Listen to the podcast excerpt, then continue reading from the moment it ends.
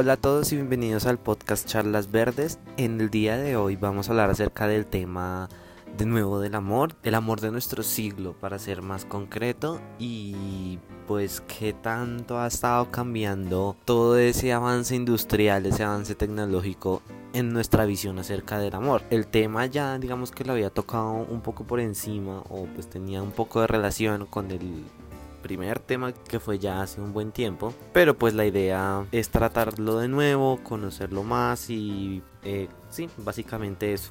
Entonces comencemos.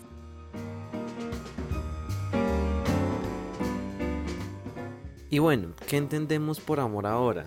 Es la primera pregunta que uno tiene para este momento, porque uno dice, bueno, sí, el amor ahora pues es bastante líquido, por decirlo así. Tiene muchas variantes, no conocemos bien en qué sentido es que esto termina afectándonos, pero pues igual lo, lo hacemos, por decirlo así.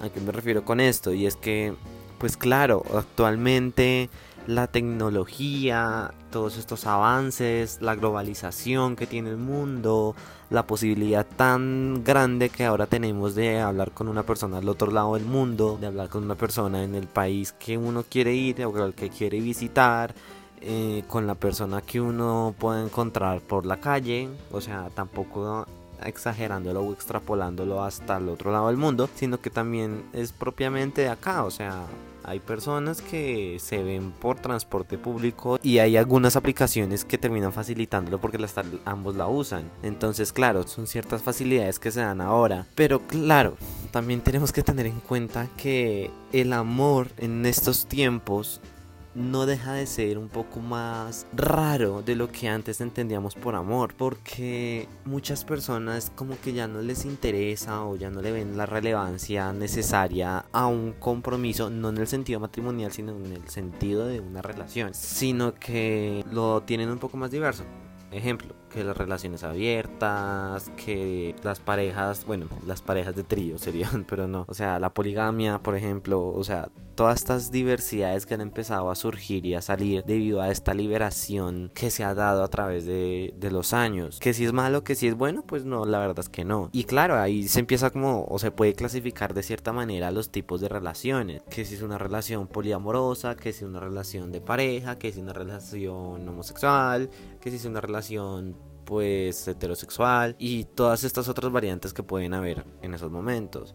Cada una tiene un sentido especial, cada una tiene su su parte especial, sí, valga la redundancia, y pues de esta manera es que las personas se pueden empezar a sentir llenas en ese tema. Cada tipo de relación evidentemente tiene sus complicaciones, que en el caso de una relación eh, de poliamorosa, pues puede haber un momento en que haya celos porque uno siempre se va a inclinar hacia otra persona y van a dejar como solito a uno. Puede pasar, evidentemente, como puede que no, que hayan relaciones que sean muy fuertes y que sean los tres que se enamoran. E igual con las relaciones homosexuales, digamos, últimamente ese tipo de situaciones se ve bastante complicado porque, no sé, tienden a ser algo, no sé, es, que sí, es como muy complicado, hay mucha estigmatización de parte de la misma comunidad, entonces es curioso. Y pues con las heterosexuales, pues todo lo que se ha venido, que infidelidad, que no sé qué, que todo esto.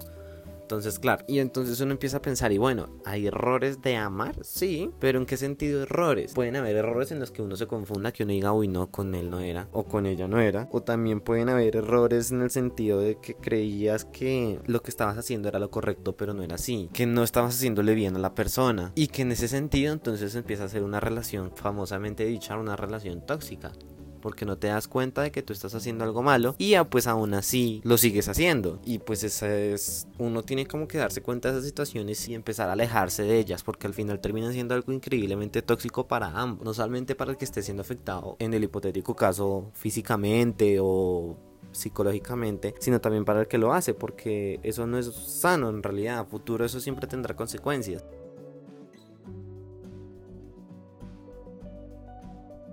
Y entonces ahí entramos con las infidelidades. Y es que actualmente ahora las infidelidades tienden a ser normales. Las personas las ven normales. Muchas personas, pues ustedes ya, no lo, si no lo han hecho, pues lo podrán hacer. O bueno, les podría pasar. Ojalá que no, pero les podría pasar. Esos dichosos memes que aparecen en redes sociales en el que dicen como, ay, cuando voy a perdonar a mi pareja por sexta vez de infidelidad o cosas así. Pues evidencia eso de que ahora las infidelidades son un poco más fáciles también. O sea, no saben cómo la, o sea, no sabe como la infidelidad, sino es como, pues va, ya que ya lo hizo ya. Y eso puede ser como muy bueno como muy malo, porque hay personas que lo hacen sin pensarlo, como hay personas que a pesar de que lo hacen y se disculpan, igual lo vuelven a hacer.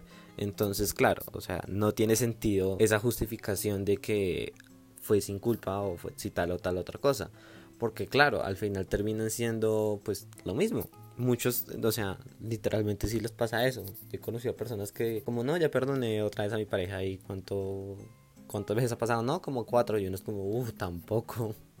Porque pues claro, todo debe tener un límite. Y eso es lo que actualmente se nos ha olvidado. Se nos ha olvidado que todo tiene un límite y todo tiene su final, de alguna manera. Y claro, ahí está. Entra entonces ese amor desechable. Empezamos a ver que el amor lo puedo conseguir en cualquier otro y ya o empezamos a entrar en un desespero terrible porque es que está de moda tener pareja y se vuelve desechable, se vuelve, se vuelve un amor desechable, siempre se vuelve en decadencia, siempre se vuelve peor y es muy rara la vez en las que alguien puede encontrar una persona que valga la pena en realidad. No necesariamente estoy diciendo que los que no lo hagan no es que valgan la pena, ¿no? Sino que tampoco han encontrado una pareja o no están en esa situación o, no o simplemente no quieren y ya están felices con su vida soltería, haciendo lo que se les da la gana o cosas así. Y hay gente que es así y son felices así y uno no tiene por qué entrar a juzgarlos tampoco. Pero claro, o sea, actualmente lo vemos como algo muy desechable, como bueno, si no se puede con este, pues con este, y si no con este, y así hasta que aparezca. Y pues tampoco es la idea, tampoco es conocernos en un mes y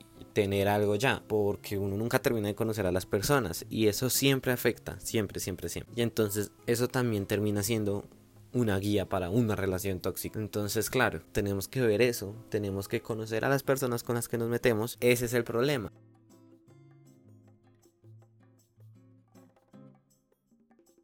Aquí entra el dinero. Aquí es cuando empezamos a vendernos literalmente. Porque claro, uno empieza a comprar amor. ¿En qué sentía comprar amor? Pues todas las aplicaciones virtuales. Eh, no sé, un ejemplo, que Tinder no es gratis, uno tiene que pagar para ciertas cosas. E igual con todas las plataformas de, de, de todo ese estilo, por decirlo así. Siempre está como interviniendo ahí esa sociedad de consumo en el que se intenta ver a las personas de nuevo como un mercado.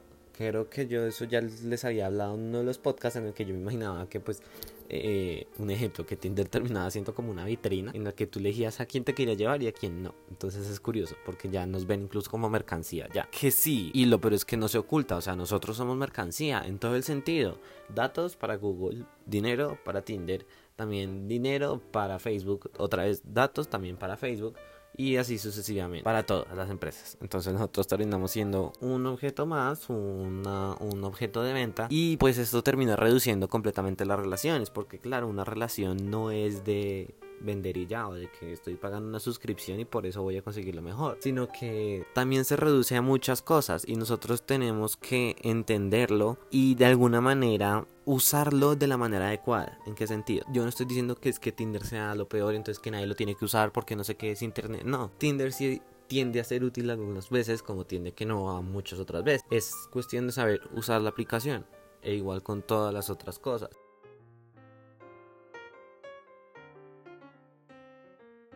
Todo es cuestión de ser moderado, así de sencillo. Cuando uno es moderado con las cosas, uno las logra entender, las logra usar y de esa manera las puede usar de manera adecuada, valga la redundancia. Y de esta manera es que uno puede entonces tener una relación medianamente sana, porque pues obviamente viene que conocer a la otra persona, que ver cómo es, que si me gusta, que si no me gusta, que si habla, que si no habla, y todas esas otras situaciones que entran en juego. Pero claro, entonces ahí está esa situación y ya, este fue bastante corto la verdad, este capítulo, pero pues la verdad es que para hablar de, estas, de estos temas sí siento que debería ser lo más corto posible lo más concreto posible.